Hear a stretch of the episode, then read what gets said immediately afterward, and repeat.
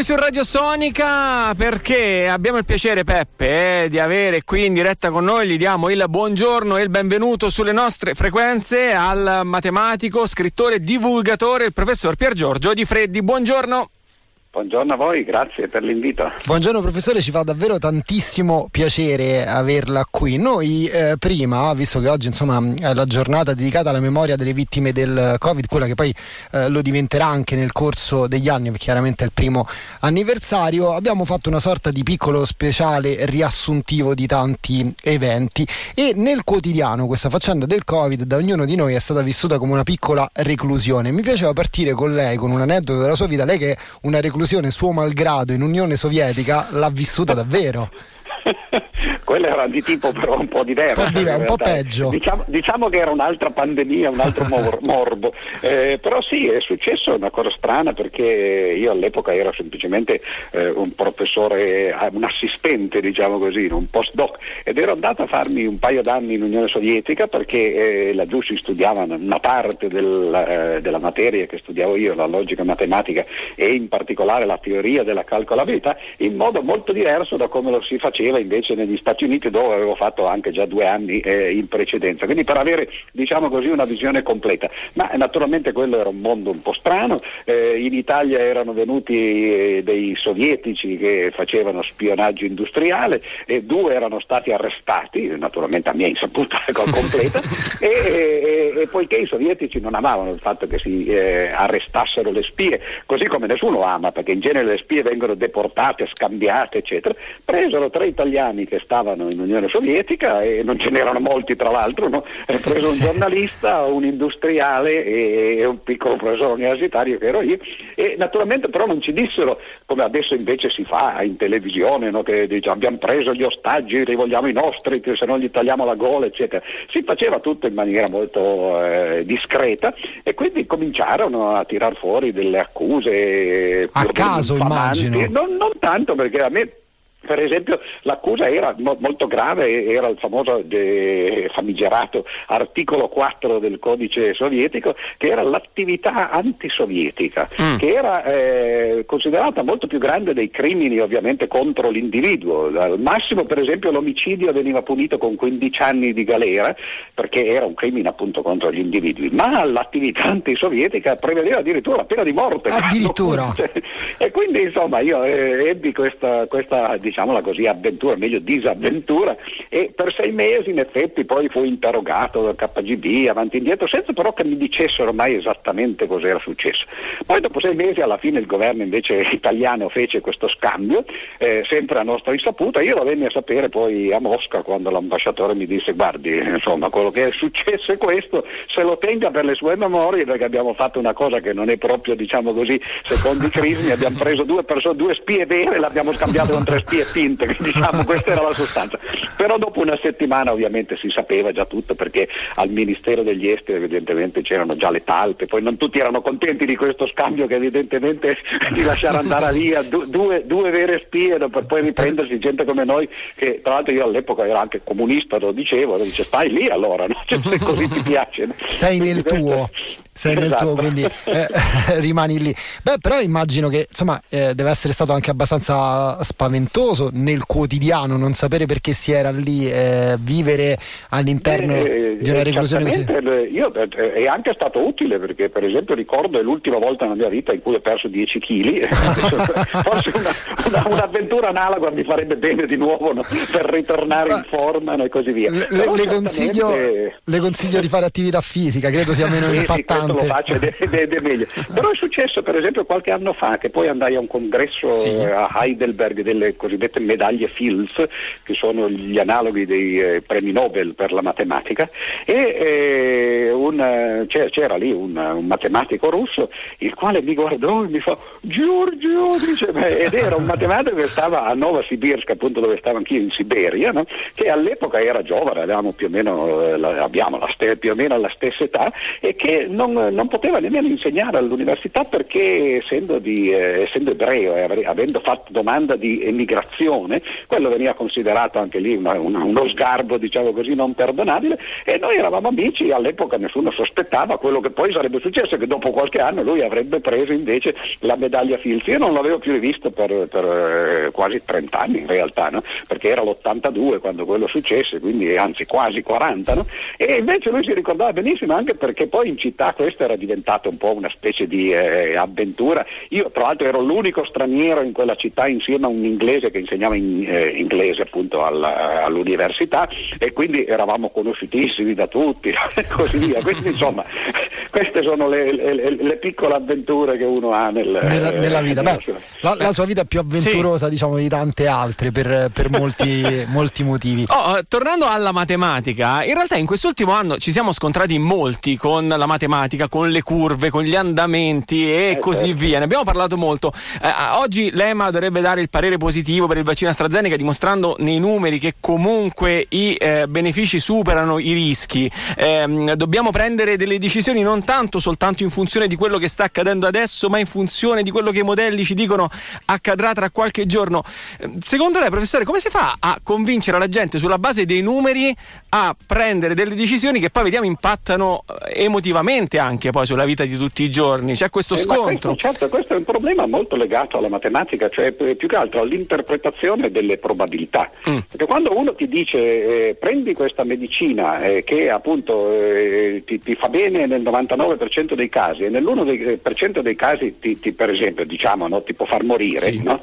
E uno dice sì, certo la probabilità è enorme, 99%, cioè conviene, conviene scommettere, no? però l'1% c'è. E allora quando, eh, quando, uno è un singolo no, e pensa che potrebbe essere lui quell'1% che, eh, che, in realtà casca dentro, certo che dal punto di vista psicologico la cosa, la cosa è difficile, non ha eh, a che fare particolarmente con questo vaccino, è proprio una cosa generale delle, delle medicine e dei rischi che si corrono. Fino, fino, a quando c'è una percentuale non nulla che qualche cosa di, di, di spiacevole possa succedere e bisogna tenere presente che, che a volte queste cose succedono, è la stessa cosa della lotteria di Capodanno, tra l'altro, cioè, al contrario, no? sì. cioè, che uno dice ti conviene giocare oppure no? No, perché eh, ovviamente intanto non, non, quasi nessuno vince, no? però eh, qualcuno ogni anno c'è che vince le, le, le, le decine di milioni del, del, primo premio e quindi coloro che pensano che valga la pena rischiare quell'1% per giocare al, eh, al, all'Enalotto o alla, alla lotteria di Capodanno probabilmente sono quelli che allora per lo stesso motivo non sanno che potrebbero essere le vittime in quel caso, di, eh, di, eh, in, in, questo caso del vaccino e quindi quelli non si farebbero vaccinare. La gente normale non gioca, o forse no perché molti giocano, ma comunque sì. no, la gente non dovrebbe giocare all'otto e non dovrebbe per lo stesso motivo preoccuparsi troppo di quello che succede in una piccola percentuale del vaccino, però r- sapendo che effettivamente non essendo una percentuale nulla eh, qualcuno ci rimane. Eh. Sì, diciamo che l'investimento nel giocare all'otto è certo. un euro, nel vaccino per molti può essere diciamo, più, più eh, compromettente. Ma poi soprattutto il, il problema certo che eh, insomma, il, si, si, pensa, eh, c'è, diciamo così meglio, c'è una specie di discrasia, di eh, contrapposizione tra la visione individuale, io sono un individuo, sono quello che può vincere la lotteria ma sono quello che può morire come individuo, e invece la visione sociale, collettiva, perché certamente dal punto di vista della collettività è meglio che la gente si vaccini, se poi qualcuno perde la vita, diciamo così, si possono considerare in maniera fredda, diciamo così, razionale delle, de, de, dei danni collaterali, come d'altra parte vengono considerati.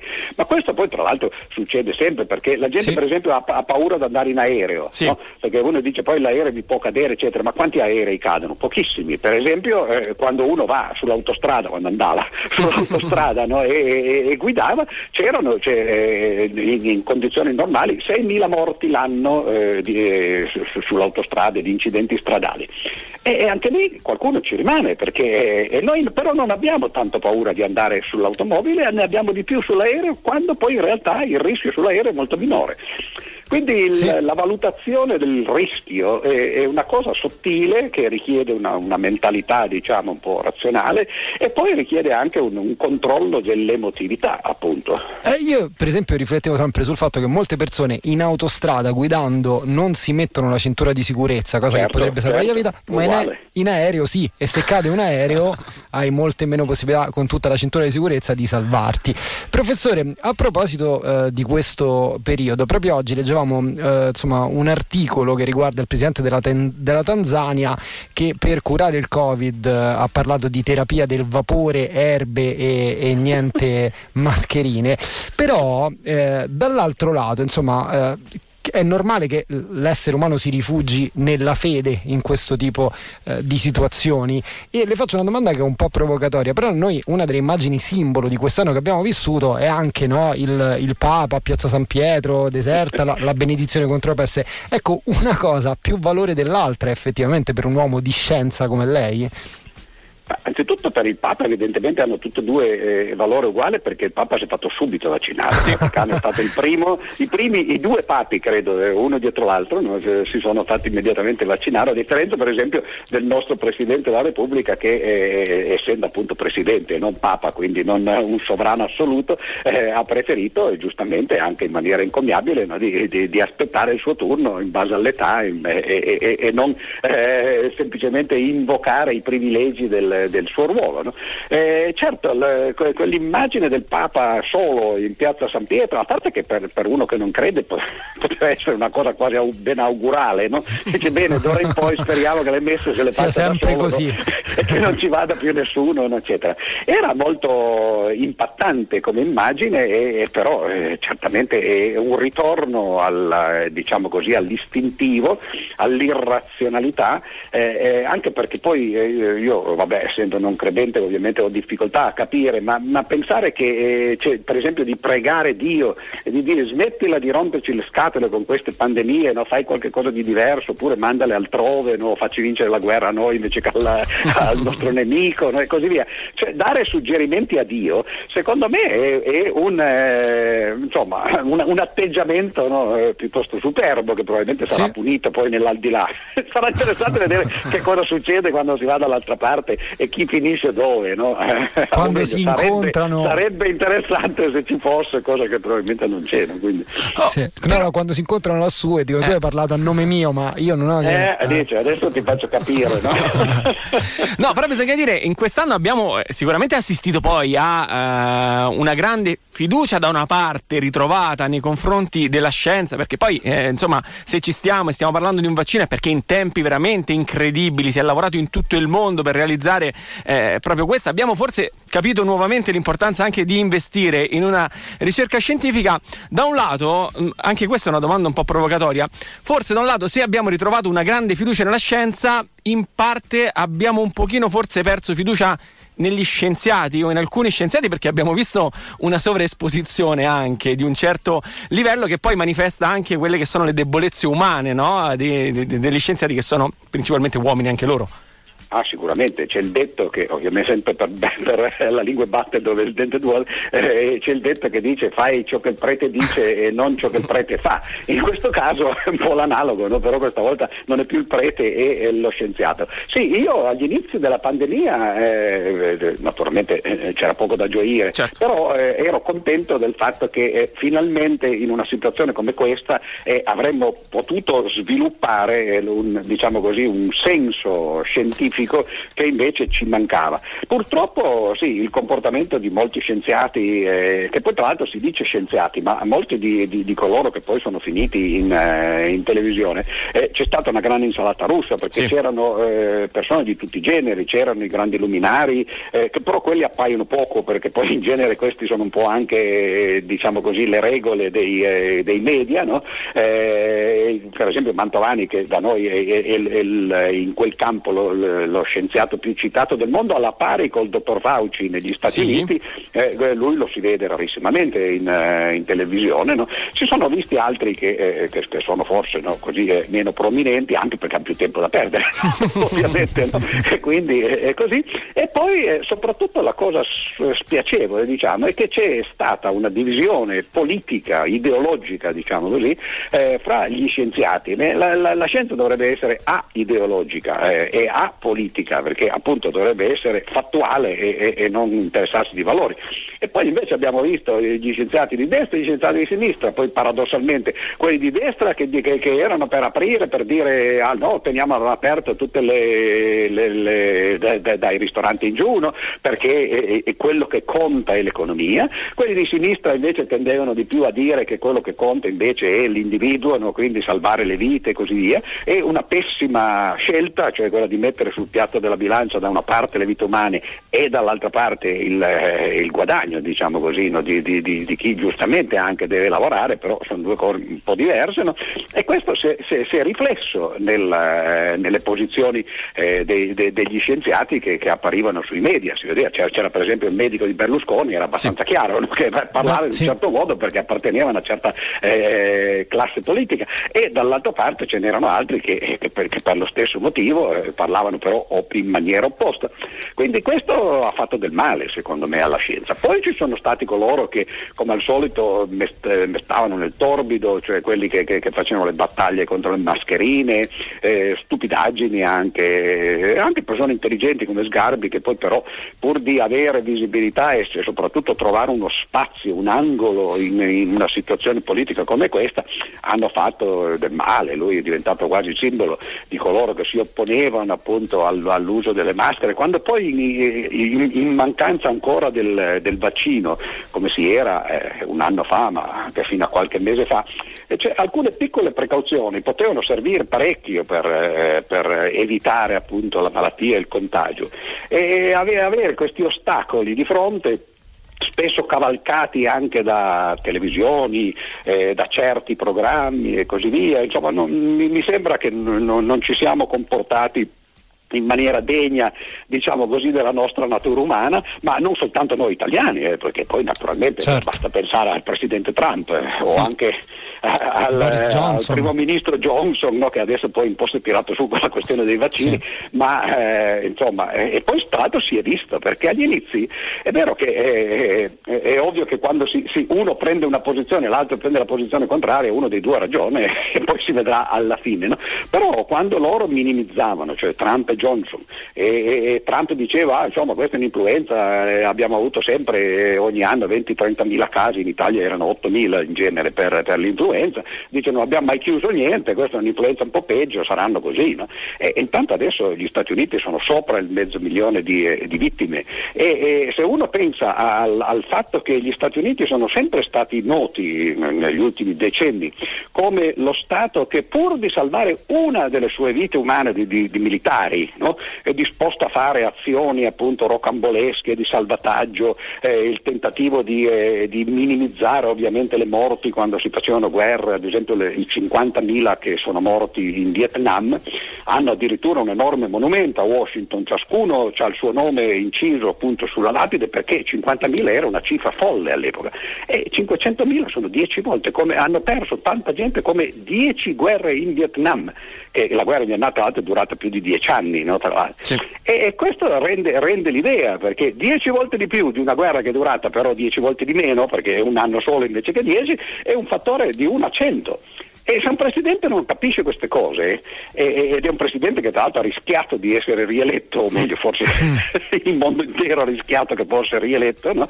e, questo fa capire che eh, insomma, siamo ancora ben lontani dall'essere una civiltà razionale. E, lei prima diceva eh, la, la, gente ha capito il ruolo della scienza e l'importanza della scienza e questo è molto ottimista, secondo me ha capito molto poco invece queste cose. Sì, anche perché molto probabilmente uno dei limiti di questo tipo di presidenti che lei ha citato alla Trump, ma in giro per il mondo ne abbiamo visti altri, è che volendo proporsi come dei decisionisti si sono dovuti pronunciare su argomenti che non conoscono come la Eh, scienza. certo, certo. Anzi, in questi casi, secondo me, la cosa eh, migliore sarebbe stato quello di evitare il, eh, l'intermediazione politica. Cioè lasciare il, il governo, diciamo così, o perlomeno le decisioni legate eh, direttamente o indirettamente al controllo della pandemia ai soli tecnici, i quali però soli tecnici. eh, Draghi in questi giorni ha dimezzato il numero dei eh, membri del comitato tecnico perché dice ha lasciato soltanto i tecnici, ma uno pensava che nel comitato tecnico ci fossero i tecnici, no, no, perché la metà no, invece erano appunto personaggi diciamo che erano lì per, per altri motivi. no? E, e- e questo ovviamente falsa completamente le cose perché quando ci sono 24 membri e 12 già sono eh, persone che non sono direttamente esperti? E- è ovvio che poi la gente dice eh, ma la, la politica deve, deve appunto trovare un'intermediazione, ma eh, il problema è che, che, eh, la politica lo deve fare quando si tratta di valori. Ma quando ci si trova di fronte a dei fatti, eh, ci sono stati dei momenti politici, per esempio eh, l'Alabama, che non è uno Stato che brilli per, per- per progressismo, no? Eh, nell'Ottocento a un certo punto ha passato una legge, una legge in Parlamento eh, che de- decideva che il valore di pi greco era uguale a 3. Ora uno vabbè, può anche farlo, però è inutile che i politici mettano a discutere su qual è il valore di pi greco, cioè, eh, cioè, quello lo, lo decidono i matematici, o meglio lo decide la natura no? e i matematici lo scoprono no? e bisogna star zitti. Nel caso del Covid è la stessa cosa, quando ci sono dei fatti oggettivi eh, non c'è nemmeno bisogno di prendere delle decisioni, eh, uno poi può cercare di, di- di correre ai ripari per le conseguenze. no? Ma eh, se, se bisogna evitare la pandemia, certo, poi si, si- si- si tratterà Certo. di capire come salvare eh, le- le- l'economia, le- la nazione. E tra l'altro diciamoci anche la verità, perché è vero che abbiamo vissuto una, una condizione eh, spiacevole, diciamo, a parte quelli che si sono ammalati e che poi non parliamo quelli che sono morti, ma io dico la maggior parte della popolazione, no? che siamo 60 milioni, no? Eh, in fondo, cioè, e i morti sono 100.000, cioè, anche di, di nuovo è, è- è la percentuale che dicevamo prima. no? Sì. Cioè, certo, è un piccolo numero quando si guardano i 60 milioni, è un numero enorme se uno guarda eh, il fatto che sono 100.000 persone co- come me o come lei, no? e allora lì diventa un po' eh, una cosa diversa. no? Però eh, in quel caso lì, no, per l'appunto, eh, bi- bi- bisogna cercare di, di- di capire, di adattarsi e di lasciare che, che- che- che siano i fatti a decidere, ma come dicevo eh, non ci dobbiamo nemmeno lamentare troppo perché le guerre sono state una cosa molto diversa, il- il- il- la metafora della guerra contro il Covid, eh, chiunque abbia avuto dei, dei- dei nonni, dei, dei- parenti che, che hanno fatto per l'appunto veramente le guerre, no? e sa- sa che si viveva molto diversamente. Oggi in fondo sì, è vero, è una seccatura per molte persone che non amano la tranquillità magari o l'introspezione, doversene stare in casa, eccetera, però ce ne stiamo in casa nostra, eh, cioè abbiamo tutte le comodità, eh, il riscaldamento, la televisione, il frigorifero, li- i, i supermercati sono sempre stati aperti. Cioè, eh, in fondo sì, abbiamo fatto una vita che molte persone al mondo no, eh, sognerebbero di poter fare per, per tutta la loro vita. no? Sì, Pensiamo sì, per sì. esempio a quelli che stanno in Africa. no? E- O quelli che sono e- stati in sono- prigione in Siberia, per esempio. quello... Lì poi il problema del riscaldamento ecco, infatti Eh, immagino, è, è immagino. sempre presente perché, perché laggiù eh, era una cosa dove c'erano 30, 30 gradi sotto Eh. zero per sei mesi all'anno, no? quindi effettivamente Eh, e- è e una volta complicato. o due si sono rotti i riscaldamenti, Ah, tra l'altro ecco. quello è interessante, io mi sono preso un'otite immediatamente perché eh, eh, quando si rompe il riscaldamento ci mettono magari un paio di giorni per, per- per aggiustarlo eh, e tre- 30 gradi sono fuori, dentro ce ne sarà un po' di più, però quando sei sotto zero devi stare tutto il giorno così, no? infatti mi sono Sì. beccato in Diciamo che il servizio in camera di manutenzione Eh, lasciava a appunto, desiderare. Appunto, Professore, per dire che non dovremmo poi lamentarci No, così tanto, certo, più che altro un, un disturbo. Poi certo ci sono i problemi economici, perché eh, Certo, quello... certo, certo. Professore, a proposito di una cosa che lei insomma, ha detto qualche minuto fa rispetto a figure come, come Sgarbi, adesso mh, nulla di ovviamente di personale contro, contro Sgarbi, eh, però ci sono tante persone che in questo momento forse eh, per sfruttare una visibilità, hanno cercato una collocazione all'interno certo, del certo. momento che stavamo vedendo per sfruttarne eh, la visibilità. Eh, abbiamo avuto, come ha ehm, detto lei, citando insomma anche tra le righe Zangrillo che si è esposto in un certo, certo momento certo. probabilmente ad uso e consumo di una corrente politica alla quale appartiene, però noi in questo eh, momento storico per l'evoluzione che ce lo permette abbiamo la possibilità di informarci, abbiamo la possibilità di comparare diversi pareri. Mi chiedo eh, come questo tipo, e ce ne sono state tante, eh, di pandemie nel corso della storia invece rafforzasse una fede cieca in un certo senso, o sbaglio? Eh, eh, certo all'epoca eh, d'altra parte si parlava del flagello di Dio, cioè si pensava che in fondo queste cose venissero perché ci si era comportati male, quindi bisognava tanto per cominciare farsi un esame di coscienza, capire che, eh, che cosa si, eh, si, era fatto di, di negativo e, e cercare di, di, sperare che la divinità eh, venisse a, a, più miti consigli. E all'epoca però paradossalmente la gente scappava nelle campagne, nel caso di Newton ad esempio, che io ho fatto subito agli inizi della pandemia, perché quando è venuta questa pandemia la gente dice mamma mia cosa succederà? Beh, eh, Newton 1666, la famosa peste di Londra, no? eh, che durò due anni e fece un sacco di vittime perché poi all'epoca appunto non c'era la scienza moderna, no? e Newton se ne, se ne scappò a, in campagna da dove veniva invece che, che stare a Cambridge dove, dove, studiava e in quei due anni lui eh, praticamente mise le basi del suo pensiero perché poi quasi tutta la vita Newton fece altro, fece l'alchimista, no? Faceva, era tipo un po' strano strano, no? ma lì mm. fece lo scienziato e fece tutte le grandi scoperte dalla legge di gravitazione universale al calcolo infinitesimale quando aveva poi praticamente 24 anni, no? cioè era, era, un giovane così. Quindi eh, non tutto il male viene per nuocere e, una volta naturalmente eh, però eh, queste cose erano semplicemente eh, inattaccabili, cioè aveva, c'era la peste e si poteva incrociare le dita e sperare che eh, mettere al bando ovviamente gli appestati fuori dalle città eccetera, e, e poi sperare che, che, che, passasse. Oggi appunto, è, che, che, è quello a cui accennavo poco fa, no? eh, viviamo in una società tecnologica che è veramente miracolosa, altro che i miracoli di cui appunto si parlava quando, quando magari il Papa va in piazza San Pietro no? e, e, e, prega no? in, in, questo modo ancora un po' anacronistico. Cioè questa è una società miracolosa perché ci ha permesso praticamente di evitare quello che in altri tempi avrebbe probabilmente fatto una strage. E, e, e, questi numeri che sono numeri importanti, cioè mezzo milione negli Stati Uniti, 100.000 persone in Italia e, e così via, cioè, sono pur sempre piccoli numeri rispetto, pensiamo alla spagnola che c'è stata un secolo fa, dove si, si, dice che i morti fossero tra, tra, i 50 e i 100 milioni nel mondo. Eh, eh, 50 milioni, eh, adesso siamo a 2 milioni mi sembra in tutto di, di, di vittime nel mondo intero e c'è un rapporto di 1 a 25 eh, ed è passato solo un secolo. Eh. Quindi vuol dire che eh, effettivamente il potere del, della tecnologia in generale e della medicina in particolare eh, sono cresciuti eh, a dismisura. Tra l'altro anche il modo in cui si è fatto il vaccino, perché eh, in genere i vaccini venivano fatti per eh, tentativi ed errori, eh, si facevano i trials, appunto le, le, sperimentazioni duravano anni prima di essere accettate. Tra l'altro il vaccino a mRNA, quello della Pfizer sì. o della Moderna, quello è, è, stato fatto a, a tempo di record, ma anche perché le scoperte risalgono a vent'anni fa e eh, questa ungherese che poi tra l'altro adesso è, è, è addirittura nel consiglio di amministrazione di una di, eh, de, della, di, della BioNTech come si chiama no? che, che, ha fatto per, per, per, la prima volta il, il vaccino no?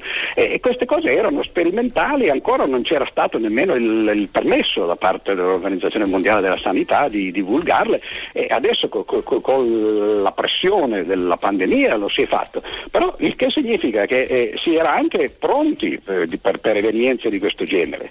Molti avranno visto per esempio sei anni fa, eh, era il 2015, eh, il TEDx TED, anzi di eh, il, questi video no? che si fanno eh, con i grandi personaggi e sì. Bill Gates eh, ha fatto questo video e, e, sembrava che ci dicesse quello che, che, che, stava per succedere. E questo, al punto che molti l'hanno, eh, esatto. l'hanno preso al contrario, esatto. sì. ecco, certo lo sapevo perché l'ha programmato lui perché al giorno d'oggi no? si ha ancora questa mentalità un po' stregonesca, no? che sì, il futuro sì. può vedere solo chi, chi, lo, chi, lo, fa, mentre invece la tecnologia è proprio questo, il tentativo di fare predizioni sul, sul futuro basate però su, su, su, fatti concreti, su teorie concrete. No? Quindi eh, siamo pronti, eh, tra l'altro Bill Gates ha detto delle cose, io, io non è che sia un tecnocrate, quindi, no, però dice delle cose che, che a volte sono perfettamente ragionevoli. Lui dice noi spendiamo una quantità inimmaginabili per una persona comune di soldi per, per gli armamenti, per esempio. Per fare guerre convenzionali, andare a ammazzare il nemico, no, che poi oggi non ce l'abbiamo nemmeno più vicino al nemico, dobbiamo andarcelo a cercare appunto in Africa, in Oriente, no, eh, per fargli guerre lontane. Sì. No? E, e, invece dovremmo oggi eh, cercare di indirizzare le risorse che sprechiamo negli armamenti e negli eserciti per fare cose di questo genere perché nel modo in cui viviamo e col numero di persone che, che, che siamo ormai al mondo, quasi 8 miliardi, eh, dobbiamo aspettarci che le pandemie arrivino. Eh, appunto la sua previsione era abbastanza ovvia da, dal punto di vista Guardi professore, proprio eh. ieri mi è capitato di vedere su, su, Facebook uno dei contatti, sa quelli di cui si perdono anche, eh, no, non, non, sai perché sei amico su Facebook, questa persona che postava proprio una foto di, una foto di Bill Gates dicendo nel 1985 2005 creava eh, Microsoft e i virus così per venderti l'antivirus. Oggi che cosa farà? certo, sì. sì. Eh, quella... E quello era interessante perché effettivamente l'informatica poi agli inizi la metafora del virus eh, apparteneva appunto alla medicina ed era stata mutuata per dire sì, ci sono sì, queste sì. cose che si diffondono come virus e... e qualcuno agli inizi mi ricordo, io insegnavo all'epoca in un dipartimento appunto di informatica all'università e qualcuno dei parenti così mi diceva ma, ma, sono proprio virus, cioè, mi immaginavano che ci fosse il microorganismo dentro il computer che lo attaccava, andava so, a rosicchiarsi i cavi elettrici eh, o, o, o, i circuiti. No? E adesso paradossalmente è successo il contrario, perché eh, lo sviluppo per esempio del, del, vaccino della Pfizer è stato fatto in un modo eh, che, che, è esattamente informatico, cioè si è fatto il programma proprio scritto e eh, io tra l'altro per, per la rubrica che tengo sul eh, mensile Le Scienze, eh, ho fatto qualche mese fa proprio il, il, eh, diciamo così, l'algoritmo che è servito per costruire il vaccino,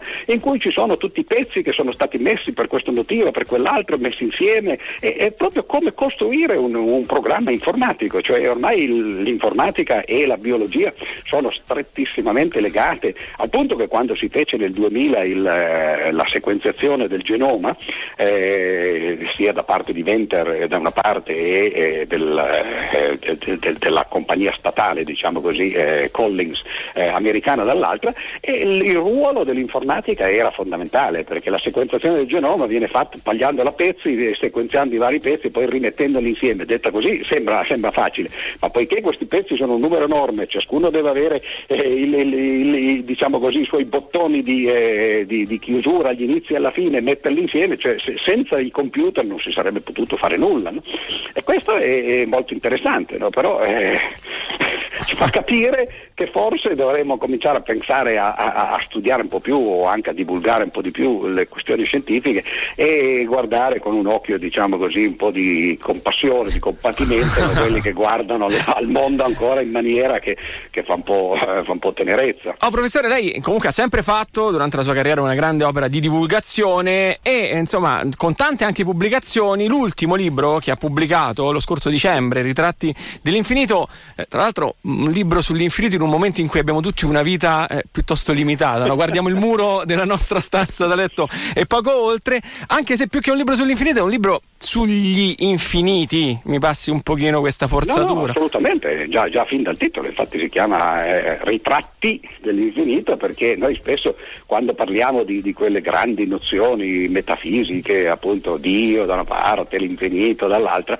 però non ci rendiamo conto che, che dietro a queste parole, che sono appunto solo parole, ci stanno molti concetti e le, parte il problema della filosofia è proprio quello che usa eh, parole che hanno molteplici significati e quando fa dei discorsi passa tranquillamente da una parte all'altra e da, da, da uno all'altro di questi significati e alla fine non si capisce più nulla. Quindi eh, dal punto di vista analitico eh, uno cerca un po' di, di, di fare un'operazione chirurgica, se vogliamo usare e mantenere eh, il, diciamo così, la metafora appunto del, della medicina e di separare quel, quel, questi vari fili che, che, in realtà poi costituiscono un groviglio, una matassa che, che, poi alla fine non si capisce più nulla. No? Quindi ho cercato di fare quello e l'ho fatto proprio nel Covid tra l'altro perché essendo in casa e sapendo che avrei avuto di fronte, io pensavo settimane, ma poi in realtà sono diventati mesi e ormai eh, siamo già nel, nel, secondo anno, molto tempo davanti. Era molto tempo che non avevo più la possibilità, come quando ero giovane, di starmene chiuso eh, in ufficio o in casa a, a, pensare dal mattino alla sera o da scrivere dal mattino alla sera. Ormai con la vita che facciamo, eh, poi soprattutto appunto come divulgazione ormai nell'ultima parte diciamo così, della mia carriera, quindi conferenze, festival, eh, televisione, televisioni, radio no? e così via, uno era sempre distratto e allora scriveva nei ritagli di tempo, è una cosa molto diversa invece da avere di fronte settimane in cui dici non ho nessun impegno no? e quindi posso organizzarmi così e infatti ho fatto una vita un po' monastica diciamo, andando a camminare regolarmente perché vivo vicino a una zona verde quindi dove potevo uscire anche durante il lockdown, non c'era nessuno e, e, e quindi magari un'ora, un'ora e mezza al giorno attività fisica musica e poi dal mattino alla sera lì fermi a pensare e ho pensato questa è l'occasione perché se non, cioè, se non penso all'infinito adesso no, non ci sarà mai più il, eh, la possibilità di farlo. Il pretesto per farlo. Professore, noi eh, siamo, penso, insomma, si evince anche dalle domande che facciamo completamente affascinati dalla sua cultura, dalla sua personalità e dalla sua dialettica, la staremmo a sentire per ore ma non possiamo monopolizzare eh, la sua giornata. Magari ecco, eh, la, la proveremo... È, molto, è molto gentile, sai, quando uno parla con qualcuno e dice guarda dici cose molto interessanti adesso me ne devo andare. No no no, tu, no tutt'altro guardi io le dico una delle mie passioni recenti è sentire proprio i suoi podcast quindi io la sento eh, parlare ecco. per ore, ore ed ore ed è una cosa di famiglia nel e senso... non è ancora abbastanza mi no pure, assolutamente mi... e chi è ancora Provoca, diciamo sì sì chi è ancora meno sazio di me del suo sapere è mio padre che è proprio un suo forse il suo più grande fan al mondo e ci sta ascoltando colgo l'occasione e così continuando chissà come il nonno. Eh, purtroppo non c'è, ma insomma, poi quando, quando, incontreremo, se c'è la possibilità, eh, lassù chiederemo. non ho nemmeno più i genitori avendo la mia età. Però, professore, no, la, la, ringraziamo davvero tantissimo. Magari diamine, grazie pro, proveremo a ridisturbarla più là perché è proprio un, un, piacere avere questi scambi con lei. Grazie davvero per la sua disponibilità. Diamine, sono, grazie a voi ci sono, buon lavoro. Grazie davvero, ci sono tanti messaggi dei nostri ascoltatori che non abbiamo fatto in tempo a leggerle, eh, però magari ecco, glieli gireremo poi la prossima volta che capiterà da queste parti. Grazie, grazie mille. davvero al professor Pier Giorgio Odifredi. Grazie a voi, grazie, grazie, arrivederci. grazie. Arrivederci. Radio Sonica. Power Play.